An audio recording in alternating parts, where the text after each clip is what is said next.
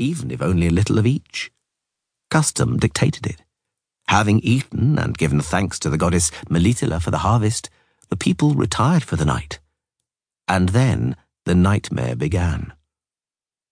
Just before midnight, a frightful storm got up, and a hellish gale blew, in which a ghastly howling, screaming, and wailing were heard above the rustling of trees being bent almost to the ground, the creaking of rafters, and the banging of shutters. The clouds driven across the sky assumed outlandish shapes, among which the most common were silhouettes of galloping horses and unicorns. The gale did not abate for a good hour, and in the sudden silence that followed it, the night came alive with the trilling and whirring of the wings of hundreds of goatsucker nightjars, those mysterious fowl which, according to folk tales, gather together to sing a demonic death knell over a dying person. This time, the chorus of nightjars was as mighty and loud as if the entire world were about to expire. The nightjars sang their death knell in clamorous voices, while the horizon became shrouded in clouds, quenching the remains of the moonlight.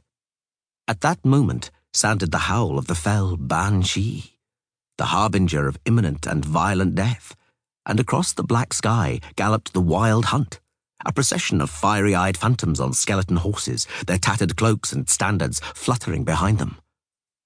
So it was every few years. The wild hunt gathered its harvest, but it had not been this terrible for decades. In Novigrad alone, over two dozen people went missing without a trace. After the hunt had galloped by and the clouds had dispersed, people saw the moon, on the wane, as was customary during the equinox. But that night, the moon was the colour of blood. Simple folk had many explanations for these equinoctial phenomena, which tended to differ considerably from each other according to the specifics of local demonology. Astrologers, druids, and sorcerers also had their explanations, but they were in the main erroneous and cobbled together haphazardly. Few, very few people were able to connect the phenomena to real facts.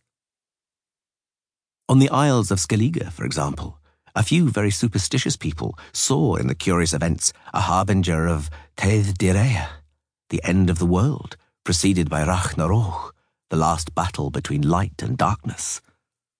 The violent storm which rocked the islands on the night of the autumn equinox was regarded by the superstitious as a wave pushed by the prow of the fearsome Naglfar of Morhogg, a longship with sides built of dead men's fingernails and toenails, bearing an army of spectres and demons of chaos.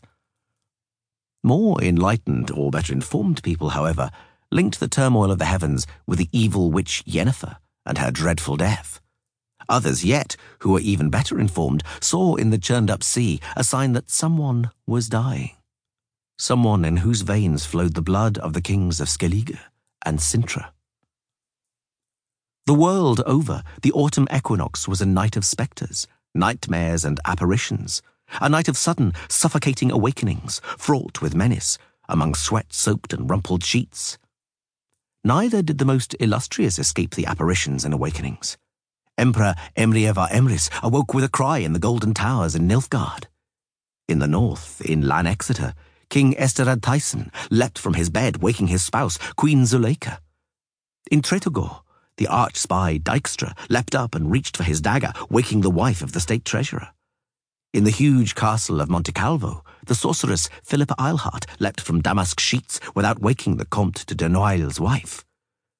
The dwarf Yarpen Zigrin in Mahakam, the old witcher Vesemir in the mountain stronghold of Kaer Morhen, the bank clerk Fabio Sachs in the city of Gors Velen, and Jarl Crach an Craite on board the longboat Ringhorn, all awoke more or less abruptly.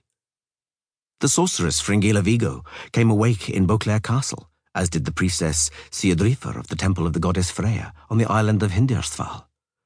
Daniel Etcheverry, Count of Garramone, awoke in the besieged fortress of Maribor, as did Zyvik, Decurion of the Dun Banner in Bangean Fort, and the merchant Dominic Bombastus Uvenagel in the town of Clermont, and many, many others. Few, though, were capable of connecting all those occurrences and phenomena with an actual specific fact, or a specific person. A stroke of luck meant that three such people were spending the night of the autumn equinox under one roof. They were in the temple of the goddess Melitele in Elend.